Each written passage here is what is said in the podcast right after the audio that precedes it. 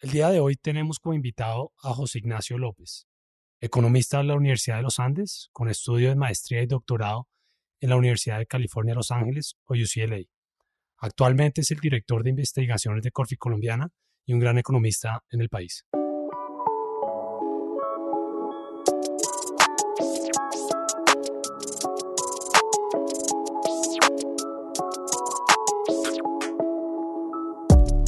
En el episodio de hoy conversaremos con José Ignacio sobre el estado actual de la economía colombiana y en particular sobre dos temas de muchísima vigencia y muchísimo interés, que son las perspectivas inflacionarias en la economía y su opinión sobre el empleo y el desempleo en nuestro país. Yo estoy muy expectante de esta conversación. Jaime, como sabe, a mí los temas económicos me encantan y creo que en unos años vamos a ver esta época, este periodo en particular, después del COVID, con lo que está sucediendo globalmente en Ucrania, como una coyuntura económica muy relevante para la historia del mundo, ¿no?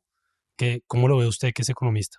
De acuerdo, Santiago. Son temas muy relevantes. Conversamos con Ana Fernanda Mayhuasca en el episodio pasado eh, y en este traemos pues a José Ignacio que tiene una trayectoria académica y profesional muy interesante y nos va a contar seguramente unas perspectivas muy incisivas sobre, eh, sobre la economía, sobre la inflación, sobre el empleo, que son temas que son de muchísimo interés en este momento. Así que comencemos con el episodio. Jaime, muchas gracias por la invitación. Un gusto estar con ustedes. Bueno, excelente. Oye, José Ignacio, yo quisiera comenzar hablando no de economía, sino hablando de José Ignacio. Eh, y, yo sé que muchos de nuestros oyentes se preguntan, bueno, un líder, un director de investigaciones económicas en una entidad financiera, en este caso un banco de inversión como, como Corfi Colombiana, ¿a qué se dedica? Y, cuéntanos un poquito cómo llegas ahí, muy brevemente, pues cuál ha sido tu trayectoria y cuál es el rol que tienes ahí en, en Corfi Colombiana. Jaime, la, la primera parte es cómo llego yo a ser economista. Y ahí, eh, quizás para hacer breve la historia, desde niño siempre tuve dos gustos. Uno, por la lectura y la escritura. Me gustaba mucho leer y escribir. Y dos, me gustaban mucho las matemáticas. Y en esa búsqueda de, bueno, qué profesiones tienen como una mezcla de esas dos cosas, terminé quizás por cosas del azar en la economía, donde realmente se, combina, se combinan las dos, las dos habilidades. Eh, un buen economista tiene que ser un buen escritor, tiene que ser un buen lector y la economía moderna se ha sesgado de manera importante hacia los modelos matemáticos, entonces le tiene que gustar la matemática. Entonces así terminan, terminé economía, eh, me vine a estudiar a Bogotá, a la Universidad de los Andes, eh, y, encontré realmente pues la pasión en estos temas económicos. Eh, he desempeñado ya un, buen número importante de cargos, estuve por un rato largo en la academia, en la medida que hice un doctorado en economía, Luego estuve de profesor asistente en una escuela de negocios en Francia, en un departamento, eh, digamos, pequeño dedicado a economía y a, las teorías de, decisión. Y finalmente, cuando regresé a Colombia, pues volví a los Andes y siempre me ha picado el tema de la intersección entre lo macro y lo financiero.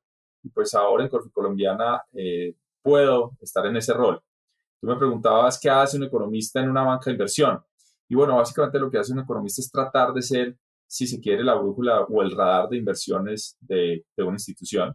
En la medida que nosotros continuamente producimos modelos y damos seguimiento a, los datos de la economía, buscando oportunidades, buscando riesgos y ser como ese radar muy anticipado de las tendencias eh, y de qué tipo de contextos se van a enfrentar los, los tomadores de decisiones. En, en este contexto sería pues de decisiones de inversión.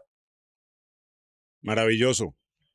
Pues en esta oportunidad estoy seguro que tenemos una audiencia que le interesa mucho esa brújula eh, para tomar buenas decisiones, así que si te parece, entremos en materia.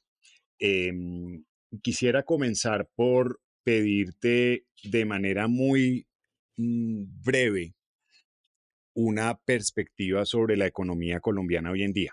Jaime, bueno, la economía colombiana eh, digamos, está experimentando una, una recuperación muy importante. De hecho, ha sido sorpresiva en la dimensión que ha sido mejor de lo que inicialmente todos estábamos esperando. El año pasado crecimos a una tasa de 16 que si bien es en buena parte un resultado, un rebote estadístico, también muestra una fortaleza y una resiliencia de la economía colombiana. 2022 arranca con esa buena inercia de crecimiento. Las cifras del mercado laboral, las cifras de comercio, las cifras de industria, están mostrando que la economía sigue por una senda muy favorable. Vemos a un consumidor colombiano con un apetito, con unas ansias de, de gastar, de recuperar quizás algo de ese consumo que no, que no se experimentó durante la pandemia. Vemos un sector de servicios que se ha venido normalizando. Entonces, eh, estamos en un momento favorable, positivo, pero tenemos unos retos enormes. Eh, y los retos enormes vienen en el contexto quizás más, eh, más internacional, más amplio, y tienen que ver con un panorama inflacionario a nivel global que va a tener un efecto, unas tasas de interés a nivel global que van a aumentar, quizás una moderación de crecimiento de las economías desarrolladas. Y pues en ese balance de fuerzas entre el ímpetu y la inercia con la que arrancamos 2022 y esas, esos retos que se van a ir materializando a lo largo del año y quizás van a ser más, más, eh, más importantes en 2023, pues vamos a tener el balance de lo que va a ocurrir en los próximos meses en términos de actividad económica. Bueno, muy interesante. Y voy a tomar uno de los temas que, mencionaste que, nos interesa mucho entender mejor y, tener tu perspectiva y es el tema inflacionario. Em, yo en preparación a esta charla estaba revisando lo que ha sido eh, pues esa, dinámica de inflación. A, marzo eh, veía pues una inflación anualizada, digamos, de marzo de 2021 a marzo de 2022 del 8.5 también leía que Desarrollo proyecta que para el 2022 eh, sin duda alguna tendremos una inflación por encima del 5%. Y también pues lee uno ese panorama inflacionario en Estados Unidos y en otras economías. Entonces yo te pediría tres cosas. Una, que nos expliques por qué sigue siendo tan relevante la inflación como una métrica eh, eh, a, tener en cuenta y cuáles son los impactos pues, que tiene la inflación. Eso a manera, digamos, de recordatorio para quienes conocen el tema y, también tal vez pues, educativo para quienes no. Segundo, te, te, te, pediría que nos expliques cuáles son los factores que están llevando a que estemos en un entorno inflacionario, pues como hace décadas creo yo no teníamos a nivel global. Em, y lo tercero ya particularmente en Colombia, eh, te pediría un poco tu visión de, las implicaciones que tiene ese panorama inflacionario y qué tipo de medidas deberíamos estar esperando, imagino yo, sobre todo del Banco de la República, pero también del gobierno central para mitigar el impacto negativo en la economía y, sobre todo pues en las clases eh, menos favorecidas que son las que típicamente son más impactadas. Perfecto, Jaime. Entonces arranquemos con un contexto breve, recordando un poco a la audiencia eh, la inflación, eh, como concepto y qué impactos tiene. Entonces, lo primero es recordemos que la inflación, desde el punto de vista teórico, es el aumento generalizado de precios. ¿sí? Desde el punto de vista práctico, en general aproximamos la inflación con la medida de cómo evolucionan los precios de una canasta de consumo, que es una canasta representativa de un hogar promedio de Colombia, y cómo los precios de los bienes y servicios que consume esa familia pues van evolucionando en el tiempo. Entonces, en primer lugar, la inflación tiene dos efectos. Un efecto es un efecto redistributivo y es que en general, si hay una perfecta sincronización de todos los precios en ese mundo, no habría, no habría quizás ese efecto redistributivo, pero en la práctica lo que vemos es que no todos los precios aumentan de forma sincronizada.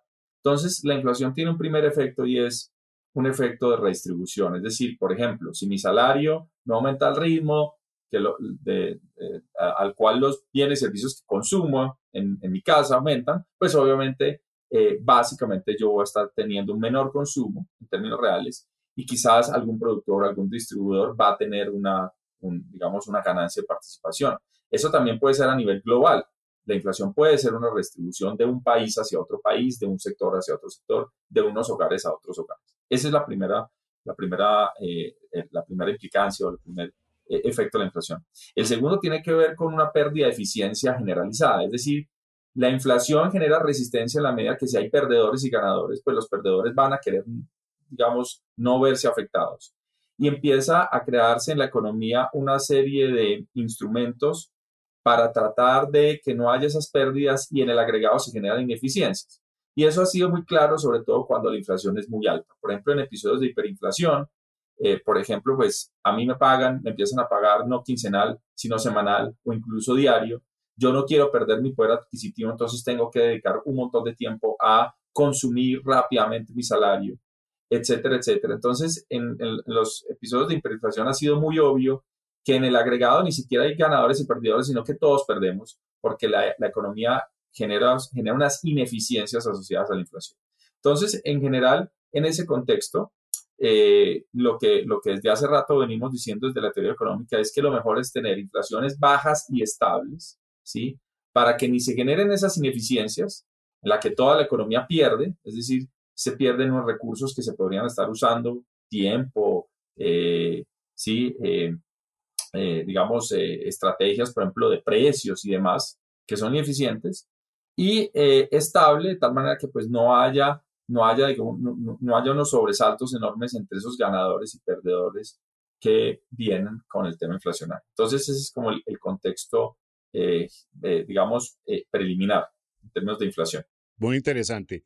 Oye, José Ignacio, y, pasando a la, a la segunda, eh, hablando un poquito de esas causas, yo lo, lo, que entiendo, digamos, es que hay un elemento internacional que es muy fuerte a la hora de explicar lo que está pasando a nivel de la inflación en Colombia. ¿Eso es cierto? Sí, eh, Jaime. El, en general lo que estamos viendo es un, un choque sincronizado a nivel global de la inflación que se empezó, digamos, a cocinar a fuego lento el año pasado.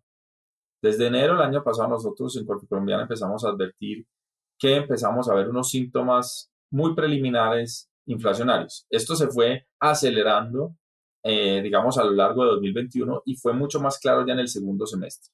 Buena parte de esa aceleración tuvo que ver con un rebote de la actividad económica a nivel global, eh, que fue mucho más acelerado mientras la oferta de bienes, servicios y materias primas no pudo, digamos, rebotar al mismo ritmo. Entonces, ese desbalance entre oferta y demanda a nivel internacional empezó a generar una inflación que eh, en Colombia llegó con cierto rezago, pero que se empezó a materializar. A esto hay que sumarle, Jaime, eh, lo que viene ocurriendo este año, que le está, digamos, agregando gasolina a esta hoguera de la inflación, y es el conflicto en Ucrania, que claramente está teniendo un efecto disruptivo en muchos mercados, sobre todo en mercados de materias primas, de insumos, y eh, la nueva ronda de contagios y medidas restrictivas en China que está generando un nuevo bloqueo, como, como algunos que vimos ya el año pasado, a la cadena de suministros global y pues eso está exacerbando ese, ese choque inflacionario que ya venía desde el año pasado y por eso pues hay, hay una preocupación de que este año vamos a ver una inflación más persistente de lo que estamos viendo. Y uno le puede poner un porcentaje a cuánto de la inflación, digamos, es este choque externo, una inflación importada, y cuánto corresponde más bien a lo que sea o un, digamos, recalentamiento del aparato productivo en Colombia o una explosión de la demanda post-pandemia. Yo no sé si esa métrica existe o puede tener uno una noción, pero porque uno también se imaginaría, bueno, Colombia que ha tenido, digamos, este regreso tan fuerte post-pandemia, pues de, de, casi que una, una, una demanda eh, reprimida y que está explotando en, muchos sectores de la economía y de pronto un aparato productivo que se había contraído un poco, no hay, hay un efecto más, digamos, doméstico de mucha mayor demanda que la capacidad de generar oferta doméstica y cuál es la proporción frente a lo internacional. Ok, entonces eh, es una muy buena pregunta, pero la respuesta es muy compleja porque los precios son, son, son en sí mismos resultado de equilibrios del mercado, es decir, hay componentes de oferta, hay componentes de demanda es, muy difícil hacer un contrafactual para toda la economía de qué pasaría con este nivel de oferta si la demanda fuera, fuera otro, ¿sí? Sabemos que la demanda en Colombia se ha recuperado muy, muy bien y, y, de alguna manera los precios reflejan esa recuperación. Es decir, no se puede aislar, no se puede decir que exclusivamente los precios son resultado de oferta. Son, repito, las presiones se han originado en estas disrupciones globales sobre todo en, suministros y sus cadenas de distribución. Pero está claro que los consumidores están comprando, están gastando y pues eso revela también pues esa, esa presión inflacionaria. Para ser más preciso y responder tu pregunta, lo puedo hacer en un contexto mucho más eh, acotado, y es en el tema agrícola. Nosotros hicimos un estudio eh, de siete productos de la canasta, eh, digamos, que está en el, en, el IPC, de 59 rubros de alimentos, siete productos explican la mayoría de inflación. Y ahí podemos hacer un, digamos, un zoom, un análisis más detallado. Y ahí encontramos que el 71%, 71 de las presiones inflacionarias están viniendo por el lado de insumos. Es decir, en el sector agrícola claramente está, se está materializando una inflación eh, muy eh, importada. Ahora, en el resto de la economía es más difícil porque, por ejemplo, en el sector servicios, por ejemplo, pues aumentos de la inflación, eh, es más difícil, digamos, separarlos y buena parte de eso corresponde es a la demanda que observamos. Entonces, para, para simplemente para recapitular, muy, muy difícil exactamente, digamos, separar los dos elementos, oferta y demanda, porque los dos están metidos en los precios pero en el sector de alimentos está claro que los insumos explican el 71% de la inflación que hemos visto en el último año. Muy claro. Oye, déjame sugerir que pasemos a, la tercera de mis preguntas y era las implicaciones y un poco el, abanico de posibilidades en términos de política pública y de medidas eh, monetarias, eh, fiscales y de intervención en la economía eh, que, pudieran existir. Y, déjame hacer aquí un, par de observaciones para, para después escucharte. Em, yo recuerdo hace muchos años, pues estudiando economía, que había eh, pues toda una historia de lo que era, digamos, el rol central del Banco de la República, em, y que después de una época de banda cambiaria y controles cambiarios, pues básicamente el banco tuvo como, como, como fin eh, principal eh, el control de la inflación. Y obviamente, pues en eso eh, también uno quiere tener un, cierto target de tasa de cambio y evidentemente, pues uno quiere crecer la, la, economía. En, en, ese, en ese aspecto quería simplemente entender si hoy en día el Banco de la República sigue teniendo como función principal el control de la inflación y que en ese sentido deberíamos esperar unos aumentos de tasa eh, eh, eh, de interés para, para, generar, digamos, ese control. Entonces, eso, eso como un, elemento también de clarificación de parte tuya. Y, lo segundo, en, términos ya específicos de tu respuesta, es además del control, digamos, o pues de la intervención monetaria y, relacionada con la tasa de interés, ¿qué puede el, país y los oyentes esperar en materia de, por ejemplo, controles cambiarios, controles de precio, eh, aranceles, que pues digamos en el debate político estamos escuchando algunas propuestas de que se generen, digamos, eh, eh, ciertos aranceles como para proteger al consumidor, etcétera, que cuéntanos un poquito cómo, cómo ves esas, esas, ese abanico de, potenciales políticas y cuáles deberíamos estar esperando? Arranquemos con, con la parte, digamos, más, más sencilla e inicial de tu pregunta sobre las implicaciones en términos de política. Y luego discutimos, digamos, temas más gruesos como el rol del Banco Central. Entonces, eh, en términos de, de, política económica, lo que nosotros estamos anticipando es que el Banco de la República siga incrementando sus tasas de referencia. en una reunión eh, hace poco el Banco de la República aumentó sus tasas a un nivel del 6% y nosotros estamos anticipando que en reuniones próximas de junio y de julio el banco va a, va a incrementar, perdón, en 100 puntos básicos sus tasas en cada una de esas reuniones para llevar la tasa a un nivel del 8%. Y esto con el objetivo de mantener las expectativas de inflación del mediano y largo plazo eh, cercanas a su meta del 3%.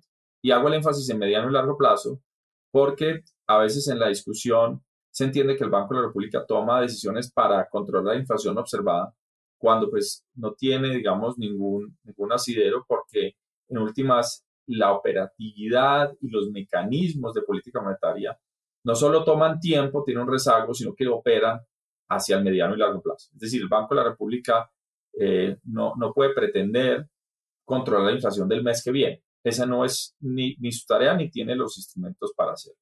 Esa es el primer, la, primera discusión.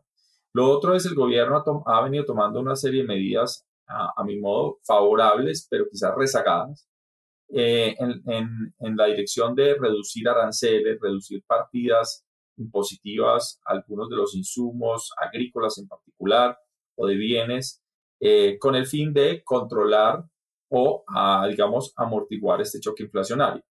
Repito, esta también es una medida que va a tomar tiempo, no necesariamente es completamente efectiva en un horizonte de muy corto plazo, sobre todo que ya hay un buen número de insumos agrícolas que no tienen aranceles o tienen tarifas preferenciales.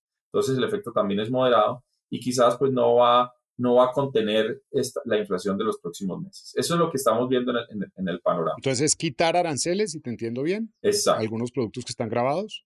Exacto.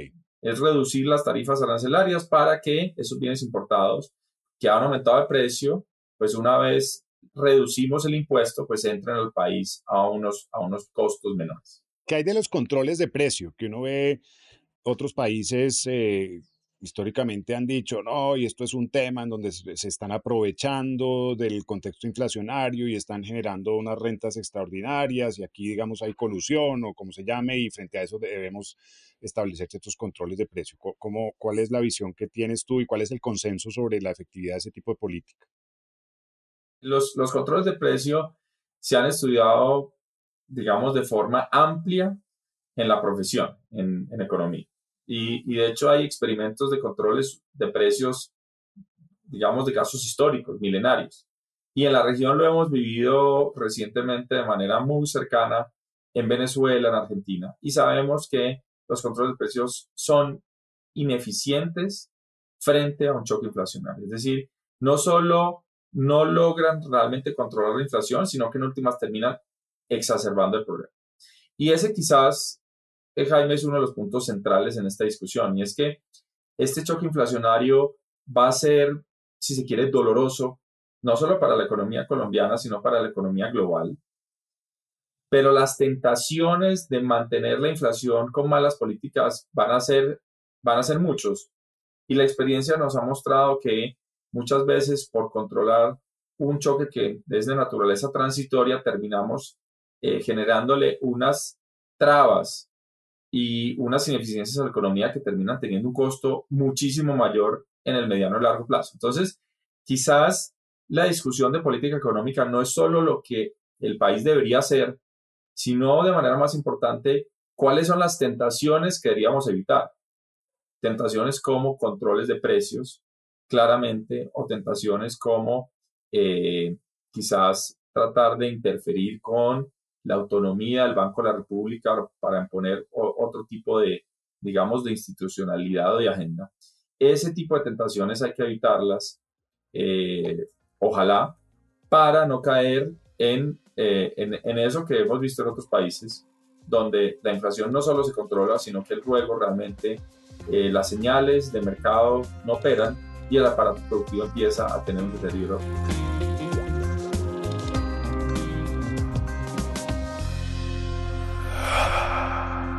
Hablemos en esta segunda parte de, los temas de la economía colombiana mm, del desempleo, José Ignacio. Otro tema que, que uno lee, que uno escucha y que ciertamente preocupa. Y también a manera de introducción, eh, pues nosotros en el país seguimos con una tasa de desempleo superior a la de la prepandemia. A marzo teníamos 12.1 de desempleo eh, y eso lo compara uno con 10.8 en el 2020, que tampoco es una cifra muy buena, ¿no? Pues digamos 10% de, de, desempleo. Y, y, lo digo pues porque si uno toma, por ejemplo, como referencia la OCDE, pues ellos tienen en promedio una tasa de desempleo de 5.4, casi la mitad. Em, aquí me gustaría mm, pedir tu perspectiva Mm, y, ser, digamos, bien específico, primero, en términos de si estructuralmente nosotros estamos abocados a tener unos niveles de desempleo pues tan altos, porque yo no me acuerdo que el país haya logrado bajar de 9, 8%, puedo estar equivocado, pero casi que por qué no podemos tener un desempleo de 4 o 5%, sobre todo pues con, una, con, un crecimiento económico tan bueno como el que estamos teniendo. Em, y lo segundo, pues que nos des un poquito también tu apreciación sobre, sobre, sobre algunos de los instrumentos de política y medidas o de corto o de mediano plazo para, para generar una, una mejora eh, en el empleo en Colombia. Muy bien, Jaime.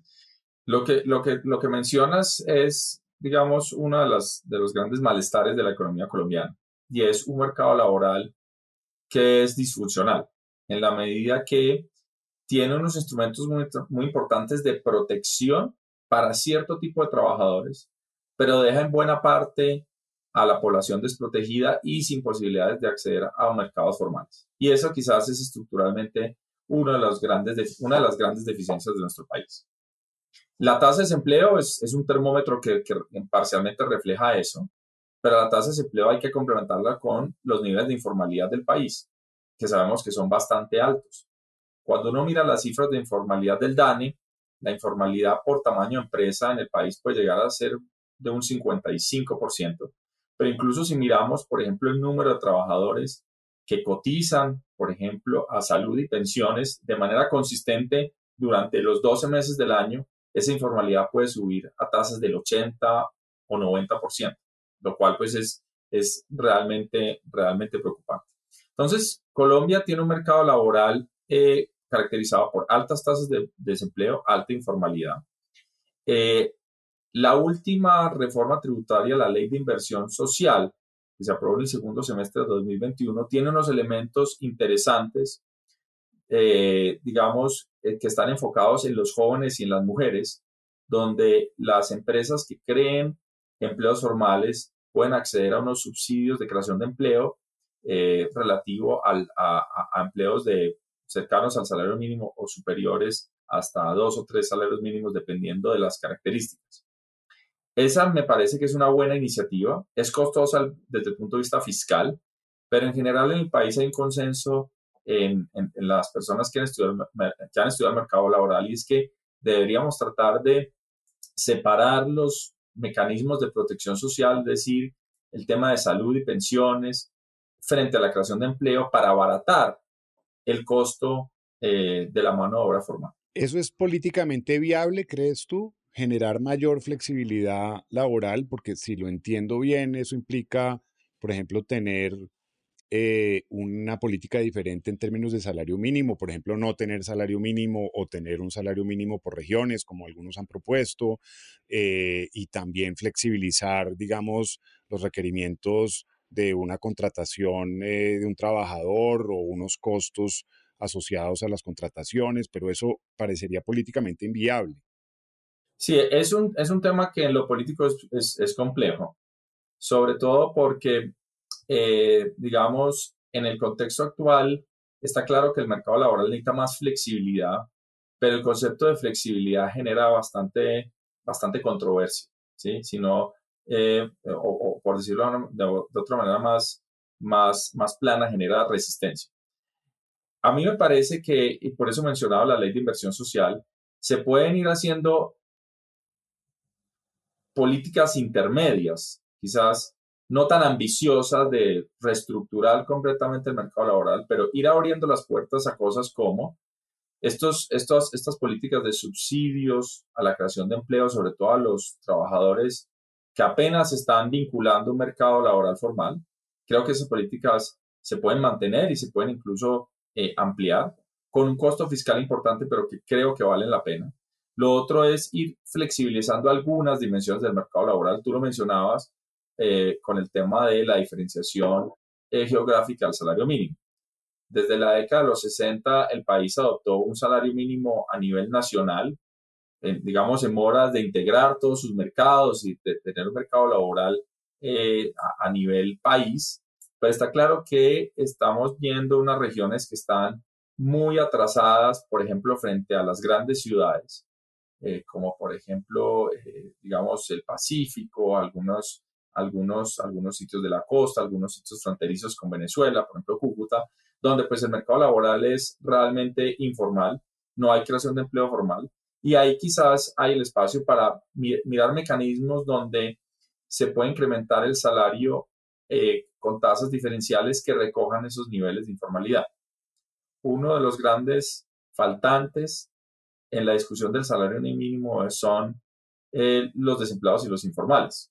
Recordemos que en el, sistema de negociación está representado el sector privado, los empresarios, está representado los trabajadores, está el gobierno, pero realmente pues no hay una voz para los desempleados y los informales son no hay un mecanismo ajuste. Entonces, quizás hay formas de ir introduciendo un mercado menos rígido, pero pues al mismo tiempo con eh, políticas que sean, sean viables en un contexto que pues, eh, repito, es difícil porque hay ese temor por parte de los trabajadores que se va a perder algo de las ganancias o del status quo cuando realmente estas, estas reformas no implicarían eso. Entonces, ahí está el balance. Muy interesante. ¿Y hay alguna asociación de desempleados o de informales que, que uno pudiera decir los represente en, en, en, esos, digamos, en esos debates y, un poco la economía política que, que lleva esas decisiones? No, Jaime, realmente no, y son, digamos, es muy difícil, eh, es muy difícil tener ese tipo de representación, ¿sí? Porque precisamente por la naturaleza difusa, por, por las características mismas de estar desempleado, pues no es, no es fácil tener una asociación de desempleados. Ese rol recae en el gobierno, pero claramente desde el punto de vista de economía política es, es difícil para el gobierno, pues a veces representar a, a, esos, a esos, digamos, a esos grupos de interés eh, cuando, cuando su contraparte pues está organizada y está, eh, digamos, está bien representada. Por eso, si uno introduce algunos mecanismos de negociación donde, por ejemplo, se generen rangos y se considere, por ejemplo, atenuantes, tasas de informalidad altas, tasas de desempleo altas, de tal suerte que no, no necesariamente hablemos de reducción del salario mínimo, porque creo que pues eso es políticamente inviable, quizás tampoco es que sea lo que queremos hacer, lo que queremos es que mercados que estén un poco fríos, pues tengan de pronto incrementos menores del salario mínimo con el objetivo de generar incentivos a, creación de empleo más formal. Y hay, hay, parte, una parte importante de la ecuación que no se nos puede olvidar, Jaime, y es que muchas veces cuando hablamos de, hablamos de estos diagnósticos del mercado laboral es pensando en el tipo de recurso humano que tenemos hoy en día, pero finalmente y hacia adelante lo que hace la diferencia ni siquiera es esto. Lo que hace la diferencia es tener una mano de obra bien calificada. Es decir, la clave en aumentar los salarios y la productividad y tener un mercado laboral que funcione es que el país pueda ofrecer unos, unas personas que tengan las habilidades y las competencias que requiere el mundo del mercado laboral moderno. Y, y ahí es donde eh, no podemos perder el, el, el, el, énfasis. Lo otro es muy importante porque pues ya, digamos, en el corto plazo es muy difícil cambiar la estructura de capital humano que tiene un país. No se puede de la noche a la mañana pretender que muchos trabajadores o muchos eh, informales pues tengan competencias que no tienen, pero la apuesta tiene que ser esa porque eso es lo que hace la diferencia en el largo plazo.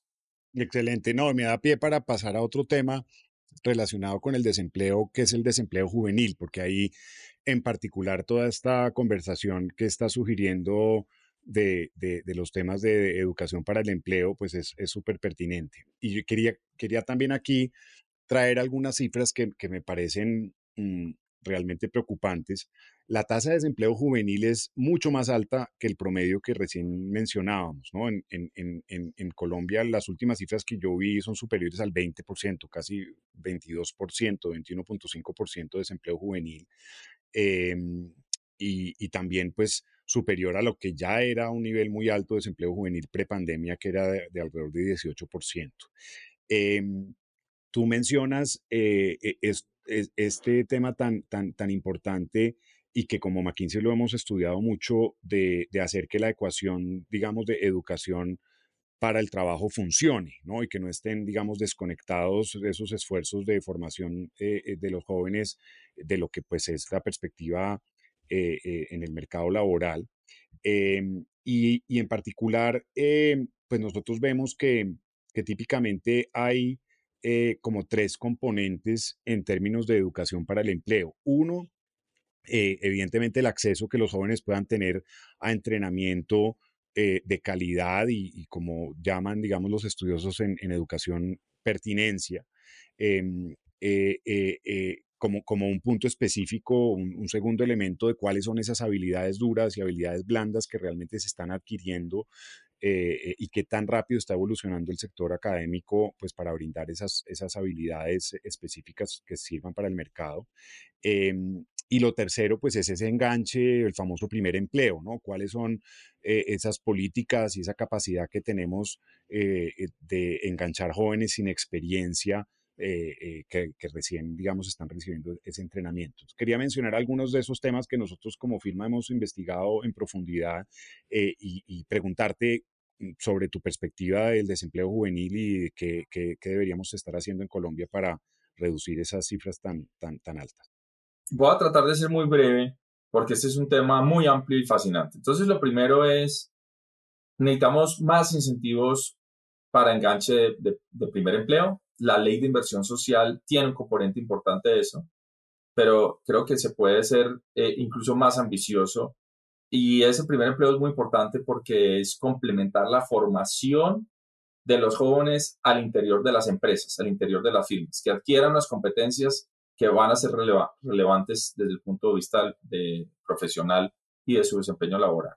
Lo otro es una mayor integración entre lo educativo y lo privado. Necesitamos más involucramiento del sector privado con el sector educativo y viceversa, de tal manera que haya programas que incluso sean más tailor-made, que sean más de la mano de, realmente las habilidades y competencias que, que necesita, eh, que necesitan las empresas. Y tercero, eh, estamos viviendo en un contexto donde el bilingüismo y competencias, digamos, de algunas habilidades de programación tienen unos altos retornos de inversión. Entonces, fortalecer la educación, digamos, técnica, de tal manera que le ofrezcamos a muchos jóvenes de Colombia una especie de fast track de eh, capacitaciones aceleradas, donde con niveles de inglés, con ciertas competencias de programación, les abrimos un mundo de oportunidades a un mercado laboral que cada vez es más global. Eh, la mano de obra en dólares de Colombia hoy está en niveles, unos niveles bastante interesantes y atractivos para el resto del mundo. Es decir, nuestros salarios en dólares son relativamente bajos dado el nivel del tipo de cambio que tenemos. Eh, entonces nosotros podríamos atraer a, un, número importante de empresas a nivel global si les ofrecemos esas dos competencias eh, que hoy en día pues claramente no, no, no, no, estamos, no les estamos ofreciendo y podría ser una ventana rápida para aumentar los salarios de los jóvenes.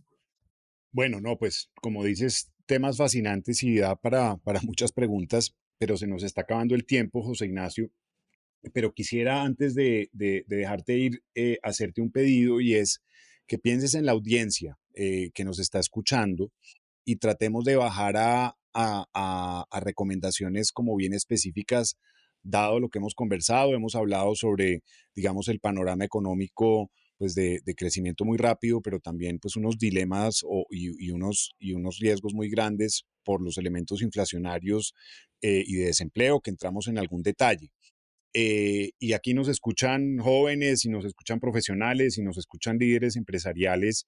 Em, ¿Qué recomendaciones, qué sugerencias eh, le darías tú a, nuestros oyentes eh, teniendo como, como marco pues esta situación, este panorama económico? Muy bien, lo primero es, estamos en un panorama interesante en Colombia, retador. Tenemos una incertidumbre eh, digamos, muy en el corto plazo electoral, que no, no le hemos logrado eh, mencionar, pero pues es parte de la ecuación eh, de las perspectivas del país. yo diría que lo primero es, digamos, es un cliché, pero creo que se aplica y es, todas estas, estos riesgos vienen también con oportunidades y, que, y creo que el país tiene una, una serie importante de oportunidades en la medida que vamos a experimentar unos vientos a favor, con unos precios de, la de materias primas, materias que en, muchos casos exportamos como el petróleo, el carbón, el café, que están al alza. Entonces hay unas oportunidades empresariales, creo que los inversionistas internacionales nos tienen el radar.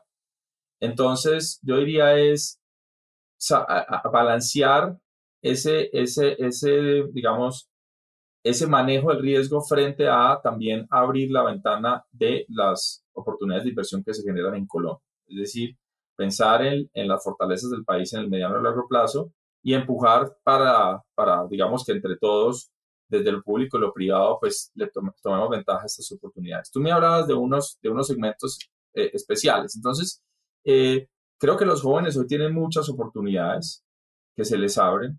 Eh, yo mencionaba dos temas muy específicos, bilingüismo, competencias, digamos, de programación. creo que para los jóvenes que están un poco más excluidos del mercado laboral, quizás son dos personas muy interesantes. Para los jóvenes que han tenido más oportunidades en el mercado laboral, creo que es muy importante darse cuenta del la rápida transformación de los mercados laborales y cómo siempre tenemos que estar en, en continuo, en continuo aprendizaje. Es decir, a, un joven profesional que salió de la universidad y cree que pues ya con el título universitario ya tiene una carrera asegurada, hay que empezarle a, a mandar el mensaje de que en el mundo del siglo XXI eh, los cambios tecnológicos son de tal magnitud que siempre hay que estar quizás reinventándose, nunca vamos a dejar de estudiar. Y eso también para los profesionales en su carrera media. Eh, pues nosotros ahora estamos en un podcast, quizás Jaime, tú nunca pensaste que en algún momento en tu carrera te ibas a dedicar a hacer podcast y bueno, ahora te ha, tocado como aprender este tipo de, de, habilidades y leer de podcast y demás. Eh, y eso quizás es lo que nos enfrentamos todos. Cuando yo estudié economía, que te decía que me gustaba leer y matemáticas, nunca me imaginé que, pues el tema de comunicar iba a ser importante, que tenía que dedicar eh, luego tiempo en aprender a hablar y hacer un podcast. Quizás no lo hago muy bien, pero pues estoy en ese proceso. Entonces, ese es, ese es un cambio de mentalidad muy importante. Y, y también para los empresarios, pues los empresarios tienen una responsabilidad mayor en la medida que tienen, que tienen pues, digamos, eh, unas estructuras empresariales y unas decisiones de inversión. Repito, hay unas oportunidades muy interesantes en, el país y eh, es importante que de la pandemia hayan quedado aprendizajes. Creo que hoy los empresarios tienen que sentarse y decir, bueno, ¿qué aprendimos de la pandemia? ¿Qué, qué puedo yo eh, hacia, hacia adelante mantener? no solo en términos de flexibilidad laboral, en términos de nuevas formas de trabajar, sino también en las oportunidades, repito, que se abren en esta coyuntura. Y bueno, paro aquí porque pues no, queremos, no queremos aburrir la audiencia, pero pues eh, es, es, una pregunta eh, bien, bien amplia. José Ignacio, muchas gracias por aceptar eh, la invitación que te hicimos para esta conversación tan interesante y tan rica. Creo que nos queda pendiente un segundo capítulo más adelante, de pronto una vez que eh, pase el, el, el, el, momento electoral y, y, tengamos nuevamente seguramente varias cosas para conversar. Por aquí, muy bienvenido, ha sido muy interesante tenerte eh, con nosotros. Jaime, muchas gracias por la invitación y hasta, hasta una próxima oportunidad.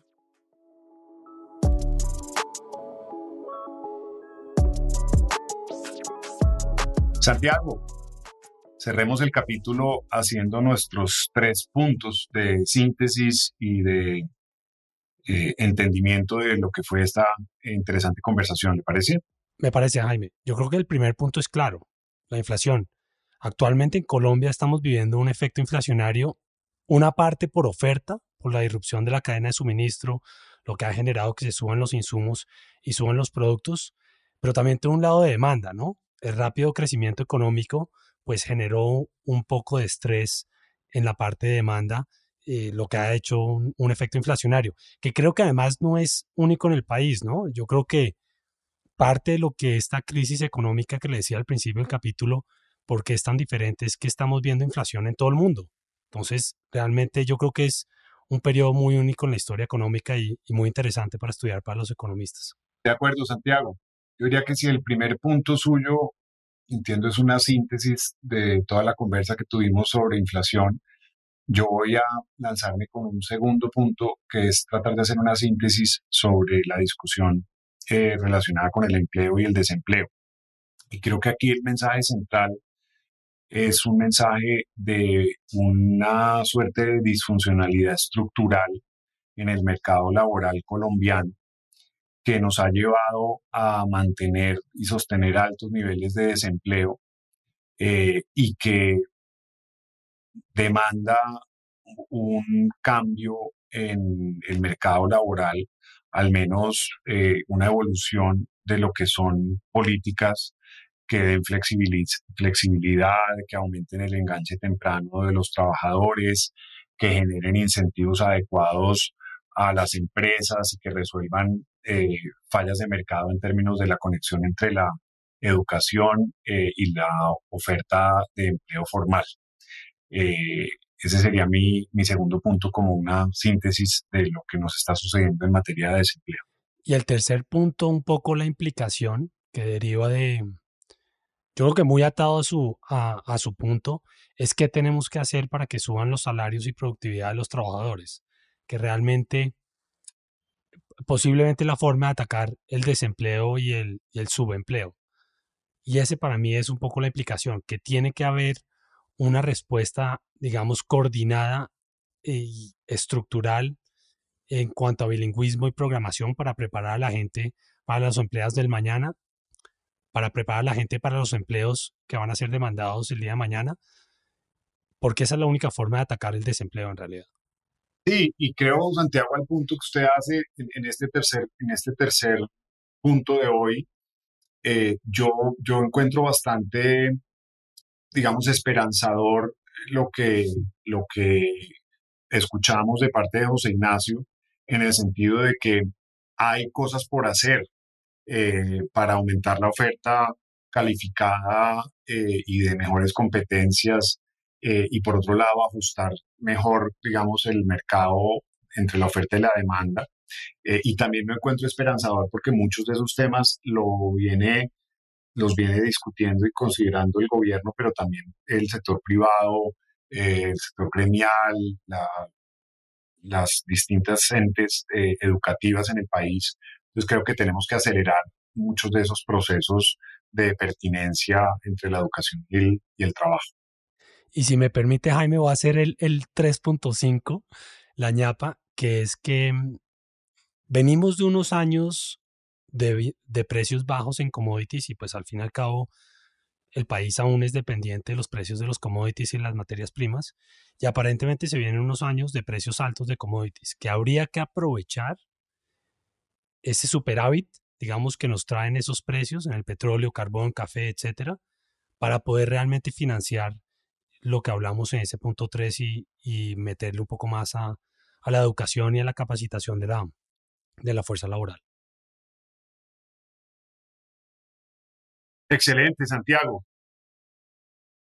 Excelente, Jaime. Un gusto y nos vemos pronto. Tenemos otro, nos queda otro capítulo con foco economía, ¿verdad? Antes de pasar al siguiente tema. Nos queda otro más y después vamos a pasar a otros temas. Además, en esta coyuntura electoral, eh, esperamos que sean temas bien relevantes dentro de la reflexión que todos nos estamos haciendo de lo que nos va a deparar eh, el, próximo gobierno y, algunos de los elementos de contexto con los que se va a enfrentar, independientemente de quién quede en la Casa Nari. Eh, los esperamos en el próximo episodio y muchas gracias por acompañarnos hoy.